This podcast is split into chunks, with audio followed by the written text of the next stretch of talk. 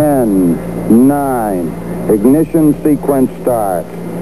6, 5, 4, 3, 2, 1. The Treehouse of Liberty podcast is hosted by Jason Fornwalt and comes to you from the bright red corner of the bright blue state of Maryland.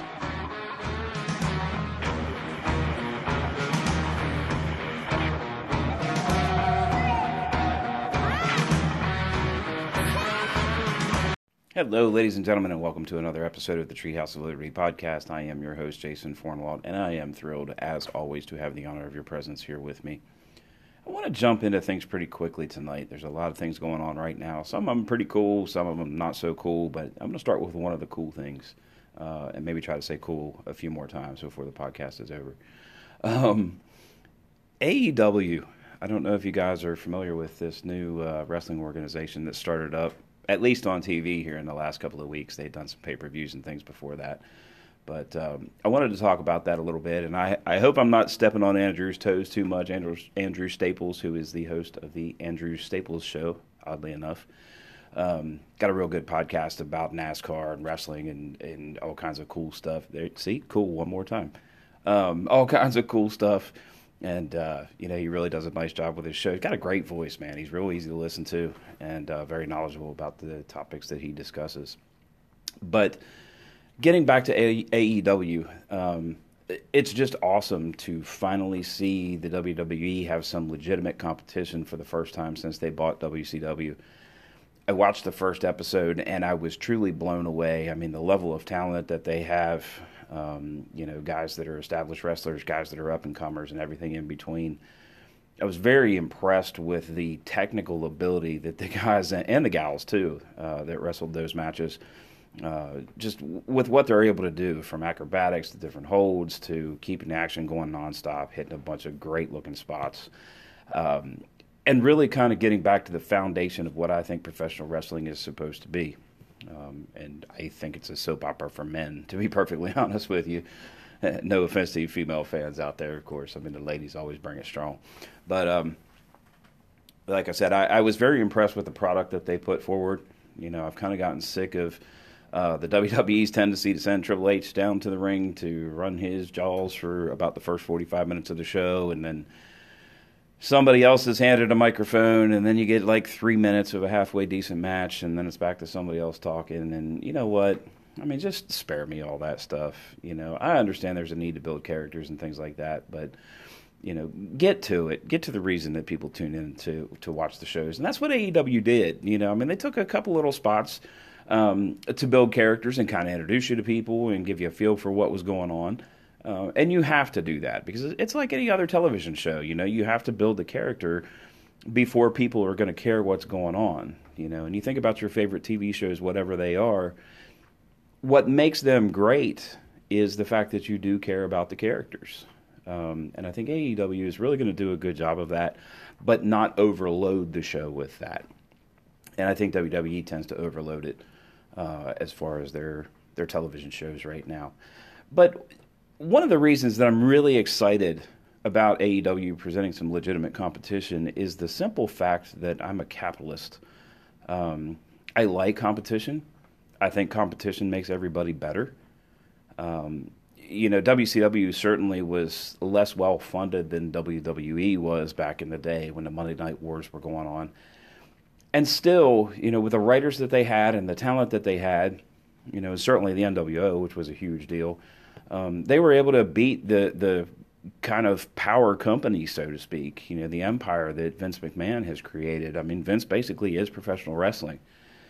He was the one that took it from the indie circuits to, you know, a, a global product, which is what the WWE is today. I mean, you can go to absolutely anywhere. You know, anywhere in North America, you can go to Australia, you can probably go to most of Africa and hold up a picture of some of the most famous WWE stars, and all of those people are going to be able to tell you who they are. I mean, it's just amazing when you can when you can build a brand like that. Um, and certainly, competition is only going to improve that. You know, Vince is already pulling out all the stops. You know, having competition from AEW. He's actually put his quote unquote minor league circuit on TV, NXT. It goes up against AEW on Wednesday nights. Um, he's brought back everybody he could possibly think of, you know, from Hulk Hogan to Ric Flair to The Rock to Steve Austin to you name it. Um, he realizes that he's he's got to he's got to make his product better, and one of the ways to do that in professional wrestling is to bring back those old guys that that we all love, those characters that we grew up with, and that's something that he's done. And I think AEW in turn is going to have to step up their game even more.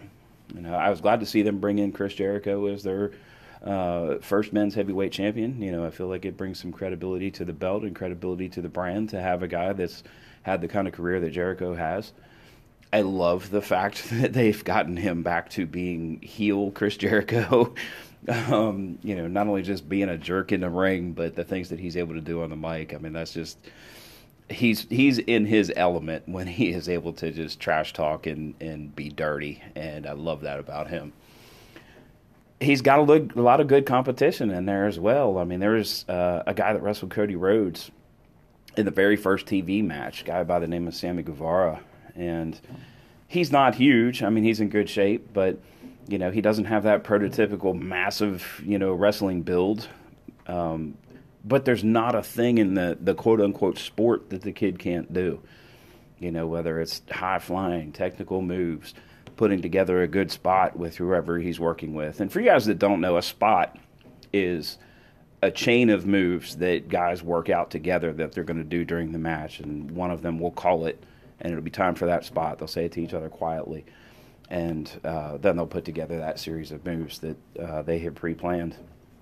And the spots in that match were incredible. The high flying was incredible. You know, Jericho being Jericho was incredible. Um, and like I said, there's just a lot of a lot of balance within AEW in that they have the young talent and they also have the established vets to bring credibility to the brand. Um, I actually watched uh, basically a making of AEW Dynamite, which is the name of the TV show, uh, before the show started. And AEW was essentially created by Cody Rhodes, a tag team called the Young Bucks, and Kenny Omega, who last year was voted uh, best wrestler on the planet, basically. um, you know, and it was it was a real steal to get him from New Japan Pro Wrestling. But the four of those guys basically sat down together and decided what they thought professional wrestling should be, and they wanted to implement that uh, as their product. And you could just see in that making of show, you know, uh, Cody almost had tears in his eyes so many times that you could tell it was just it's a part of his soul. Uh, and of course, his dad being the great American Dream, Dusty Rhodes. You know, how could wrestling not be in your soul? Um, his brother Gold, yeah, his brother Goldust. His brother Dustin played Goldust in WWE for a very long time, and even now at 50 years old, he was able to put together a match with Cody that was just beyond believable uh, at a pay per view called All or Nothing, and they interviewed Dusty afterwards, Dustin afterwards, and you could see a couple of things. You could see that he was totally exhausted. Um, you could see that he was beat to hell and back, and you could see that all of that was worth it to him to be able to put on the caliber of show that he expects himself to put on. Um, the brothers going at it and just, I mean, absolutely waylaying each other. Um, Dustin had more blood on him by the end of that match than I think I've seen in every steel cage match before that um, combined. I mean, it was just unbelievable the sacrifice that he made for the show and for the company. And, you know, like I said, and, and Cody, too, when he wrestled his first match on Dynamite, which was actually their first match ever on TV. Before that, the crowd was just absolutely raucous. Um, they were going crazy. I mean, it sounded like the most intense WrestleMania match ever. And Cody kind of looked around and he looked around kind of out of character. And you could just see that he was totally blown away that all these people were embracing and supporting this brainchild of his and how much the, the old fans really wanted to see professional wrestling get back to its roots. So, like I said, I'm I'm very excited about that as a capitalist, again, you know, I expect that both products will be made better, and if somebody else jumps into the fray too, then you know they're going to have to be better as well. So competition is good for everybody, including Vince McMahon, who I think can get stale sometimes, and uh, I'm anxious to see where all of this goes. So Sit back, guys. Kick your feet up on the table. You don't even have to take your shoes off here in the treehouse, and uh, let's get to it. I don't know that I'll ever do a segment of the Treehouse of Liberty that means as much to me as this next segment is going to. I'm going to do another addition to the Hall of Heroes, uh, but it's not just any addition. It's somebody very important to me, my personal hero, my grandfather, Charles Lacey Lowe. And I'm going to jump right into his story. I hope you guys will indulge me. I, I know this is a, a self indulgent kind of piece. Um, but I think the story is fascinating, and I think it'll resonate with you guys as well. You know, even though obviously you don't have the um, kind of attachment to him personally that I do. Um, my granddad grew up in Crisfield, Maryland, which is on the eastern shore, and it's kind of funny. Crisfield is one of those towns that got to about 1940 and completely stopped. It didn't progress beyond there. Um, to this day, if you go down there, there's about two restaurants. There's um, and these great big steel shell buildings where um, older African American ladies, just like they have throughout all of time, uh, sit at these large tables and pick crabs. That's the main income down there uh, is crabbing, and these beautiful women sit around these tables all day long and pick crabs and sing spirituals, and it's just one of the coolest experiences you could ever have. I mean, it's it's truly an amazing place, and like I said, it's it's like stepping back in time, you know, 50, 60, 70 years. Um, it, it's just wild that, like I said, they got to about 1940 and and stopped progressing, but in some ways, that's a very good thing. Um, my grandfather was a crabber by trade. Um, everybody in Crisfield had a, a, nickname, so even though his name was Charles Lowe, he went by Chick, and he had two brothers who went by Hick and Pick. I'll give you just a minute to stop laughing. I need a little time every time I go through that too, but those were the names that they went by, and and nobody in Crisfield to this day really knows what anybody's actual name is. They all still have nicknames. As a matter of fact, they publish a registry down there that you can purchase that lists everybody's nickname uh, so that you know who everybody in town is. It's, it's a wild place. It really is. Um, crabbing is a very difficult job.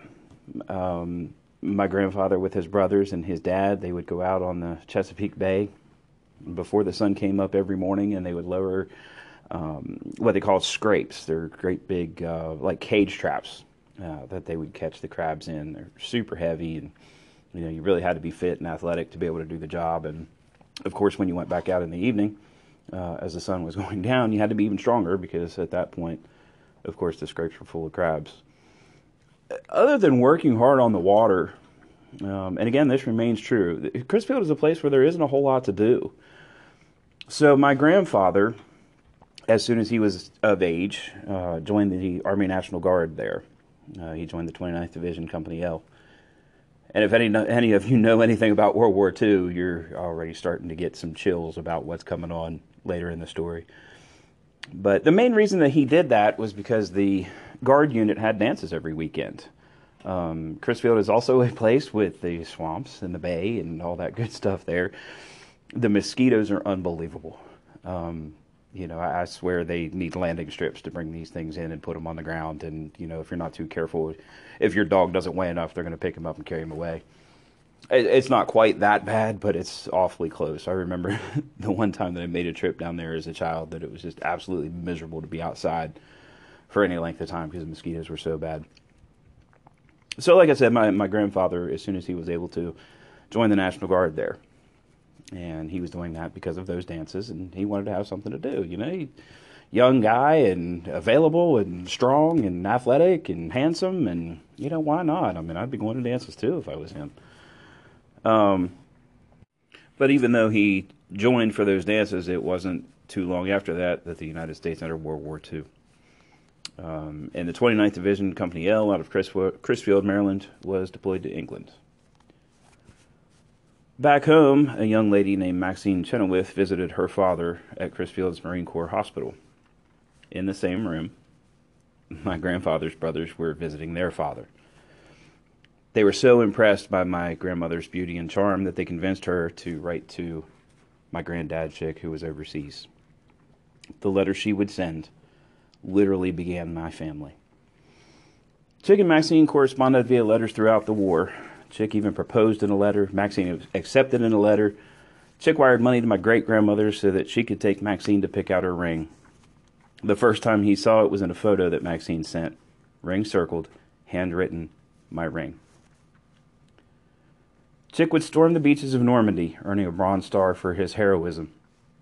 The 29th Division was in the first wave, which endured a 50% casualty rate. After the invasion, he became an MP in St. Lo, France, helping to break up black market and smuggling rings. It was also then that he and his three closest friends began performing at USO shows and on Armed Forces Radio as the singing sergeants. Amazingly enough, one of those recordings still exists, and I want to play a short clip of it for you now. This is from the Sun Papers archives in Baltimore, and I thank them for allowing me to use the clip. Ladies and gentlemen, the singing sergeants. We have four men from Crisfield, Maryland, who have formed a vocal quartet. Within the regiment, they are all sergeants. Sergeant Ken Nelson, Grady Sterling, Woody Thomas, and Chick Lowe. And they'll add a bit to the program now with their rendition of one of their own songs, which they are dedicating to their wives and sweethearts back home. Title, You'll Know Then, Dear.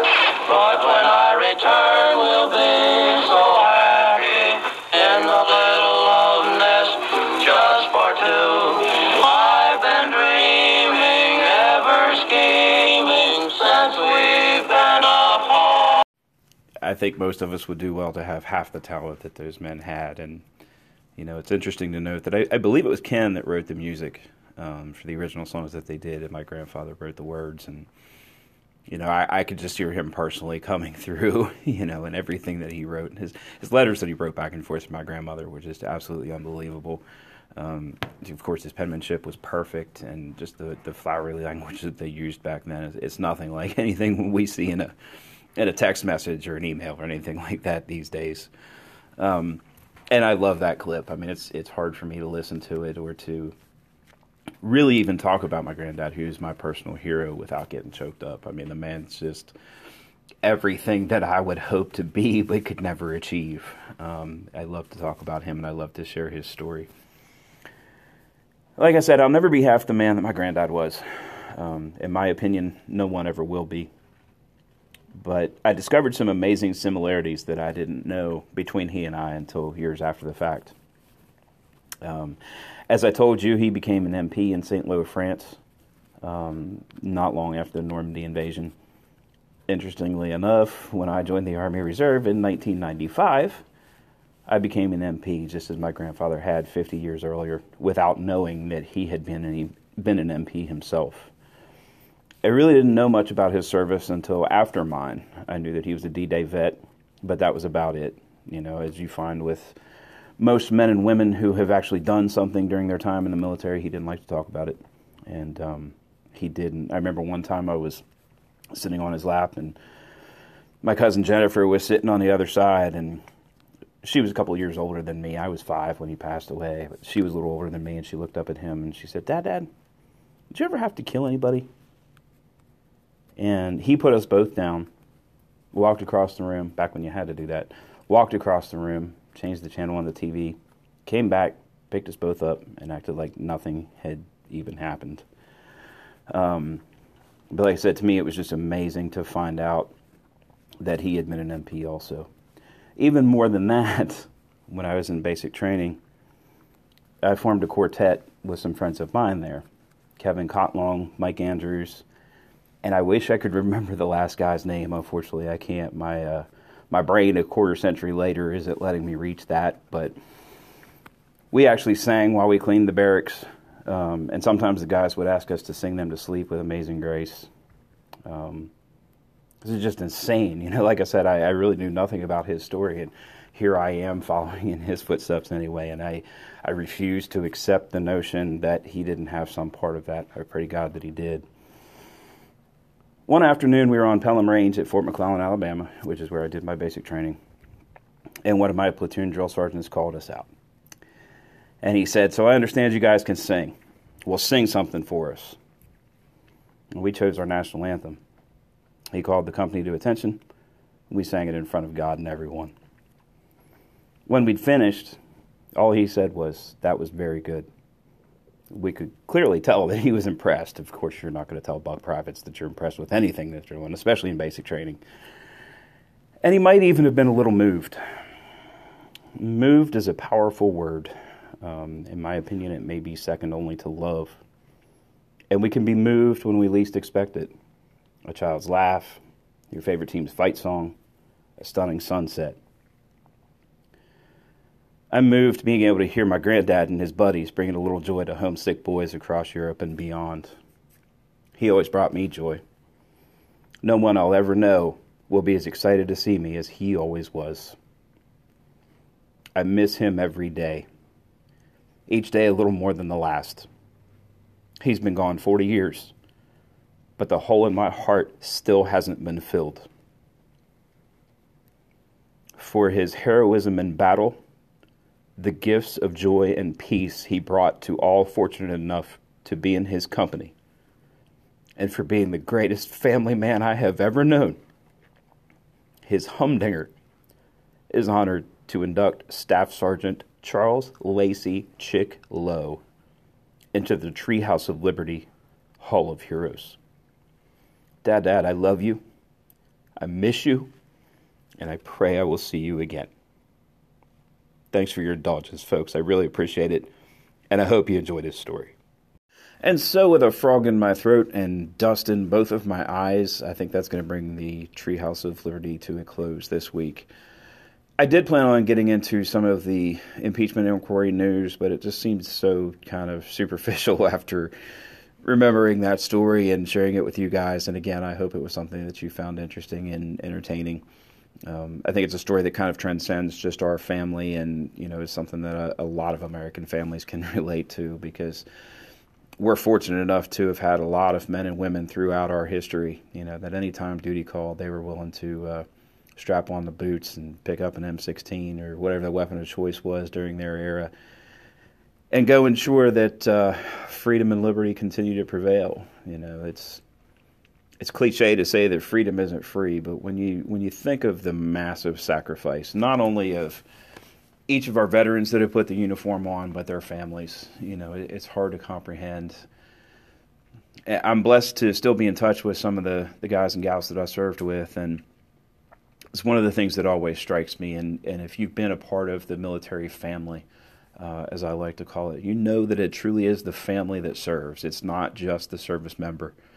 Um, you know, whether it's the the husband here while the wife's deployed taking care of the kids, whether it's you know the wife holding down the fort and working full time, and you know, and and missing those people that you care so very deeply about. Like a piece of you is half a world away sometimes. I mean, it, it really does just kind of overwhelm me when I stop and think about the sacrifices that men and women so much greater than I throughout the course of our history have made and I'd really like to provide an outlet for those stories. Um, you know, if you have friends or family members, uh, if you yourself have a story that you're comfortable sharing about your time in military service, I certainly would like to hear that. Um, also, police officers, firefighters, paramedics, EMTs, whatever the case may be, those people that are the ones to run into danger when everyone else is running away.